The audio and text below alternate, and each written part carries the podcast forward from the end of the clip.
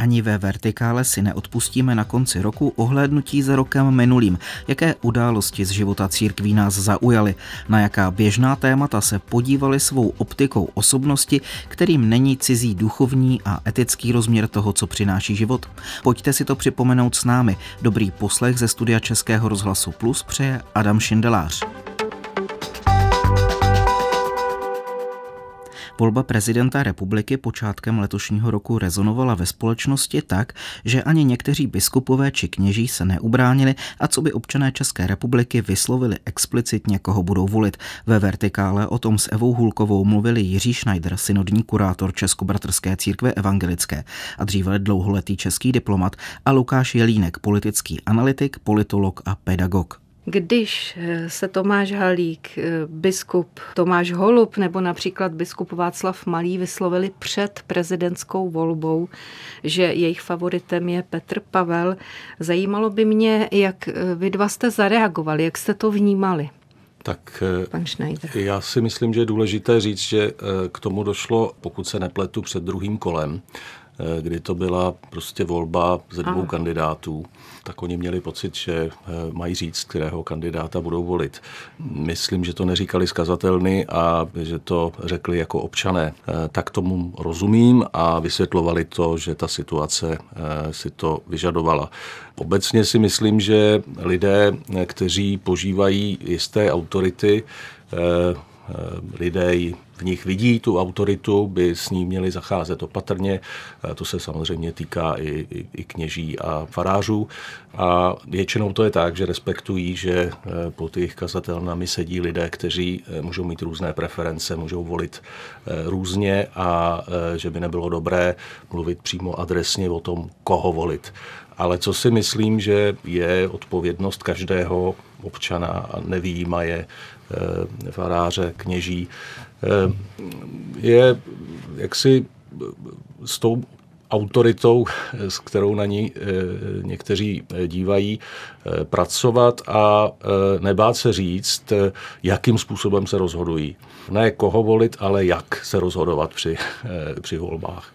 To se odrazilo například v prohlášení Ekumenické rady církví a nebo ve slovech pana arcibiskupa Graubnera. Nebylo to tak konkrétní, ale myslím, že tam bylo ta otázka, jak se rozpracovaná, jenom na okraj.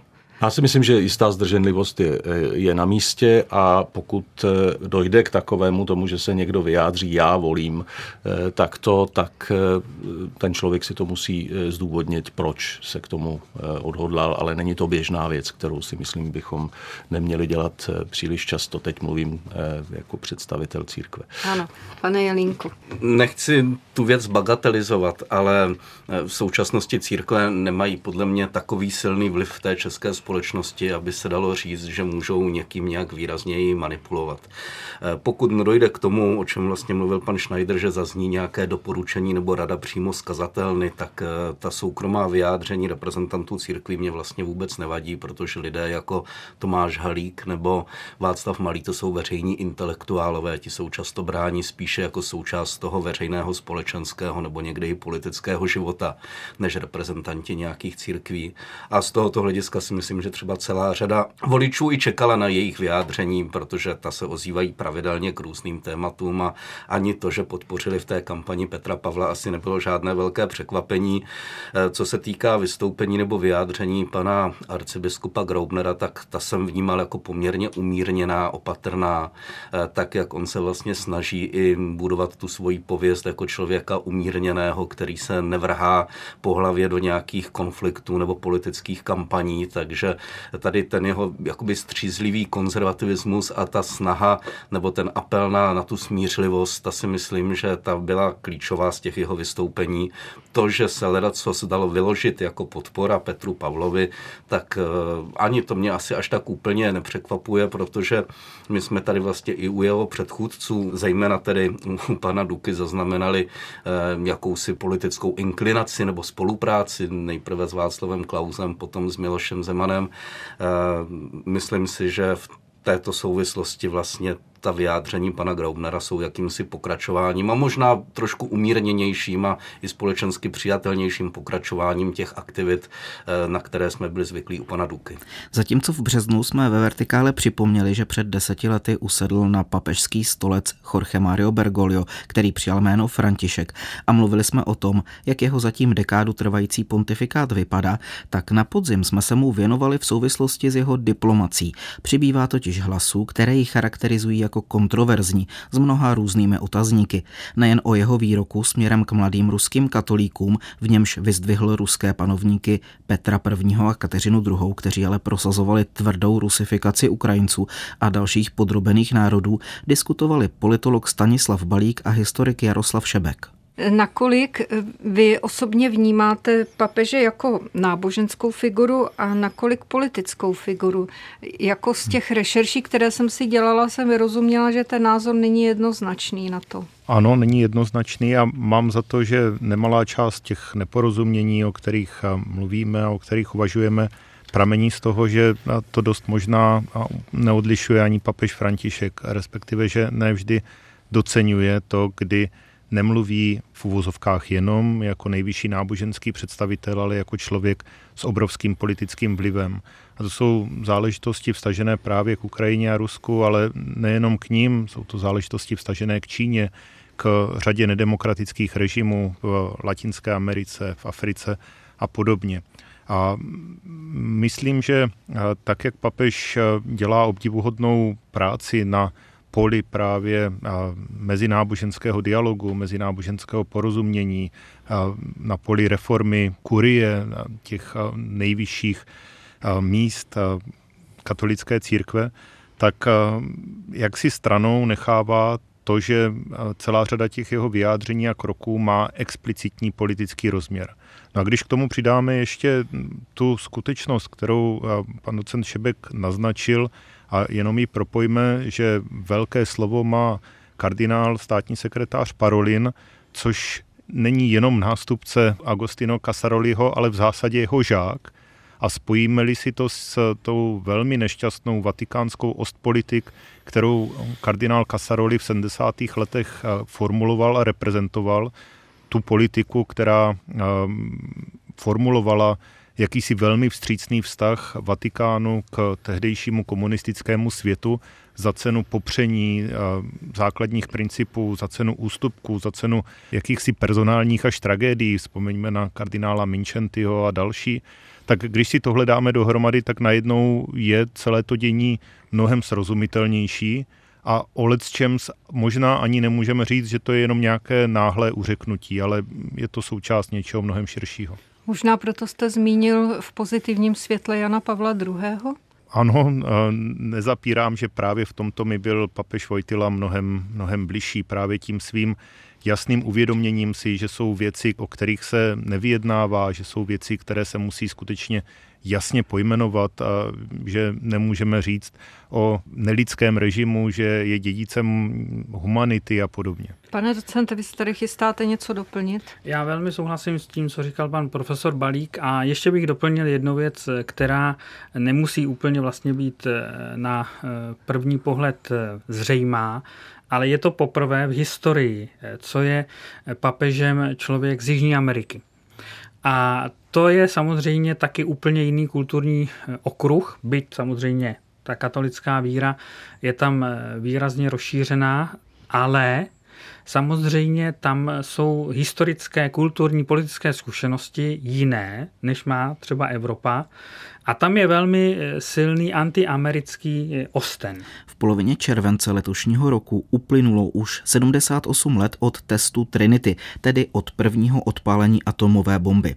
Ti, kteří stáli u několikaletého vývoje této zbraně, poprvé spatřili do té doby neviděné, skázonostný atomový hřib. Přesnější obraz této apokalypsy přinesl 6. srpen 1945, kdy Američané svrhli atomovou bombu na Hirošimu a Nagasaki. Od samého začátku existenci jaderných zbraní provázela závažná etická dilemata, což ukazuje i letošní oceňovaný filmový hit americko-britského režiséra a scénáristy Christophera Nolana Oppenheimer. I o jeho významu pro širokou veřejnost mluvil v debatě Vertikály plzeňský biskup Tomáš Holub, který byl prvním armádním kaplanem v České republice, a také Robert Řehák, zvláštní zmocněnec Ministerstva zahraničních věcí pro otázky holokaustu, mezináboženský dialog a svobodu vyznání. Pánové, je správné, je dobře, že takové počiny, jako je současný filmový hit Oppenheimer režiséra Christophera Nolana, který právě běží v kinech, poutá pozornost široké laické veřejnosti. Pane Řeháku. Já musím říct, že je to dobře, protože žijeme v době, kdy se mění celé paradigma. Rusko vyhrožuje použitím jaderných zbraní, zvyšuje se napětí a důležitým momentem je nepropadnout strachu a začít se vlastně o celou problematiku víc zajímat. To znamená, že každý takový počin, jako je tento vynikající film, je krokem k tomu, že lidé se začínají vlastně víc ptát, začínají zkoumat to, co dřív znali jenom velice zběžně nebo okrajově. A pokud se zajímají o ta témata, tak se mohou vlastně zbavit strachu. Pane biskupe, jak vy to vidíte? Ne, já bych úplně podtrhl to, co Robert řekl, s tím, že jsem přesvědčený, že to dává také možnost, aby lidé viděli věci více v souvislostech. A to se mně zdá, že je strašně důležité, protože to, co nahání strach, jsou vytržené věci. Souvislosti dávají možnost vidět věci s nadějí, že existují řešení.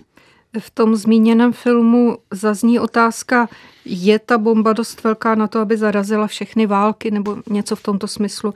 Jak byste odpověděli vy, když dnes víte, čím svět od toho 45. do současnosti prošel? Podle mne žádná bomba není dostatečně velká, aby žel zarazila všechny války. Lidstvo je takové, že vlastně došlo k určitým velmi pozitivním věcem, jako byla smlouva o nešíření jaderných zbraní, ale na druhou stranu vlastně ten vývoj zbraní pokračuje. A neexistuje zřejmě žádná hranice, kde by státy nebo mocnosti byly ochotny se zastavit. A jak vidíme na současné ruské agresi na Ukrajině, tak ani to nebezpečí vlastně jakékoliv velké bomby, kterou mocnosti mají k dispozici, třeba tuto válku nezastavilo. No, ta celá věc je spojená, já tady budu mluvit jako etik, ano. To je ta moje pozice.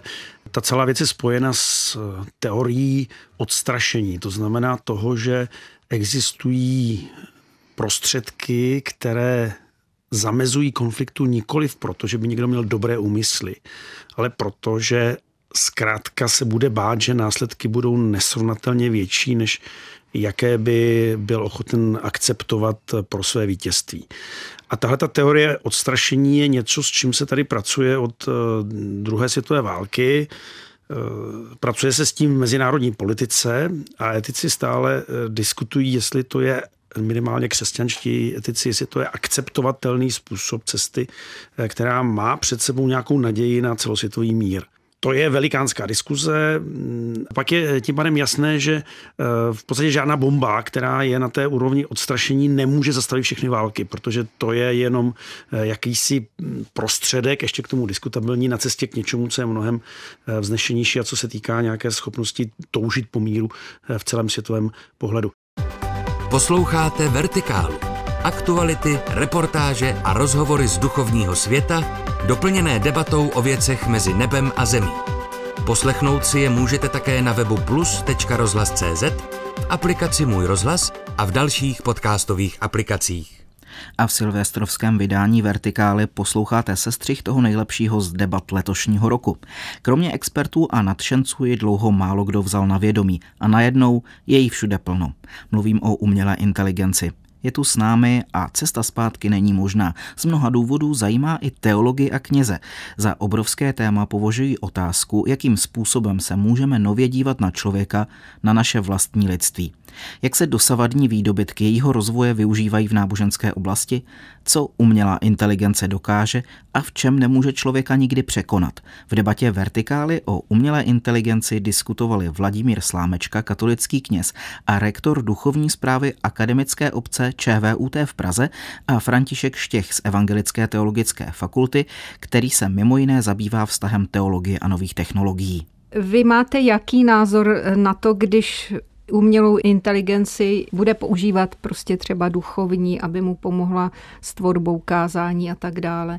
Tak může to být určitě užitečný nástroj, ale samozřejmě ta míra toho použití musí být potom jako nějak reflektována, prostě jestli je to skutečně užitečné. Jo.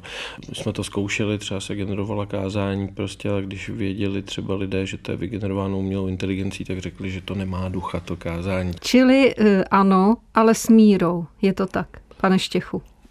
Já bych asi, ano, ale s mírou, a ta míra musí být samozřejmě hledána v nějakém prostě celocírkevním dialogu, řekněme prostě, aby vlastně se všichni cítili jako nějak dobře vlastně v tom daném církevním společenství, aby prostě nikdo se necítil nějak blbě nebo ohrožen tím. No. Pane Slámečko. Dobře, připravoval-li jsem si kázání či článek či úvahu před 20 lety, tak jsem šel do knihovny. Před 2 lety jsem se podíval na internet, na vyhledávač a dneska třeba to téma nechám zpracovat onen zmíněný chatbot. Za mě vlastně ten přístup je stále stejný. Je pak přece na mě, jako na živém člověku, abych využil ty informace, které mi ten systém předal, ať už ta stará knihovna nebo ten moderní četovací systém, abych je zpracoval a abych z toho vytvořil vlastní úvahu, do které vložím ducha, toho ducha, kterého žádný systém, ani žádná knihovna papírová, ani super rychlý počítač nemůže dát. Můžete nám přiblížit, když to používáte, jak to zrychlí ten proces tvorby toho textu? Tak asi zase bych použil to přirovnání s Zkusme si jít vyhledávat do knihovny, kolik vědomostí musíme mít, do kterých knih máme šáhnout, co máme vlastně vyhledat v kterých knihách. Když to zadáme do vyhledávače dneska, tak nám během zlomku minuty vyběhnou desítky relevantních odkazů a ten chatbot nám vlastně tohle udělá za nás a zase to tu práci zrychlí, ale vlastně to gro potom vytvořit něco nového, něco inspirativního je přece vždycky na člověku. Ať už to byl ten starý mnich před x lety v knihovně, nebo je ten dnešní moderní mnich, který sedí před obrazovkou počítače a používá umělou inteligenci. Pane Štěchu, prosím jednou větou, vy používáte tento nástroj či nikoliv při své práci?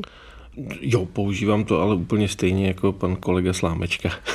A když už jsme u vztahu víry či náboženství a vědy, tak exkluzivním hostem Vertikály byl na podzim Pavel Gábor, jezuita a astronom z Vatikánské observatoře. Na jakých projektech děláte, co zkoumáte? Vatikánská observatoř má vlastně takové specifikum, že těch asi 12 vědeckých pracovníků observatoře jsou lidé, kteří byli vybráni nikoli proto, že by měli nějaký vědecký výzkum, který se do Vatikánské observatoře a jejího programu hodí, ale protože to jsou prostě kněží a jezuité a dělají tedy výzkum, nebo taky laičtí bratři jezuité. Tím pádem vlastně každý dělá něco kapánek jiného, takže co člověk, tak to vlastně jiný okruh spolupracovníků vně Vatikánské observatoře. Takže tam je všechno možné od třeba z podílu na projektu, který se jmenuje Osiris Rex. To se jedná tedy o návrat vzorků z asteroidu Bennu a potom tedy zkoumání různých vlastností těch vzorků. To je projekt NASA, na kterém se podílí bratr Bob Mackey, tak to je teda něco, co se týká opravdu kamenů, až po člověka, který dělá kvantovou gravitaci, což je prostě s tužkou a papírem nějaké počítání. Tak jak to popisujete, tak to vypadá na relativně jako nevelkou observatoř v porovnání třeba s jinými zeměmi. Jak si stojíte na tom světovém vědeckém poli a jaké jsou třeba vaše nějaké největší úspěchy? Já jsem právě zmínil toho bratra Boba, který patří mezi experty ve svém oboru a proto taky po něm sáhla NASA, aby prováděl konkrétně jistý typ měření těch vzorků z toho asteroidu. Víte, pravdu měl Jan XXIII., to je ten papež, který, jak známo, na otázku novináře, kolik lidí pracuje v Vatikánu, odpověděl, že polovina. Tak Jan XXIII. Ten měl taky takové rčení, k čemu je vlastně Vatikánská observatoř. A on říkal, víte, ta observatoř má vlastně dvojí úkol. Za prvé má nějak přiblížit svět vědy církvi a za druhé má přiblížit církev vědcům. A to druhé se vám daří lépe, dodal k tomu. A to je pravda, my skutečně jsme v té vědecké obci mnohem více známý než v těch církevních kruzích. A u témat z Vatikánu ještě zůstaneme. Konec se služebním bytem, konec s platem z Vatikánu. Papež František zasáhl proti jednomu ze svých největších oponentů, americkému kardinálovi Raymondu Berkemu. Je to běžná praxe, co Berke hlavě římskokatolické církve dlouhodobě vyčítá a o jaký signál pro veřejnost se jedná. V debatě Vertikály odpovídal novinář Filip Braindl. Podle zdroje agentury Reuters papež František své rozhodnutí ohledně Berkeho odůvodnil mimo jiné tím, že americký kardinál pracuje proti církvi a papežství a snaží se v církvi zasévat svár. Tak konec citace. Co měl konkrétně na mysli? Myslím si, že jde o to poslední vystoupení kardinála Berka, jednak prostřednictvím těch dubí, pochybností a dále jeho celkový postoj k synodálnímu procesu v katolické církvi, který kardinál Berk zpochybňuje, označuje ho za takový, který vlastně církev nemá nijak ve své DNA, nemá touhle cestou jít a hrozí rozpad, hrozí nějaké věroučné problémy a tak podobně.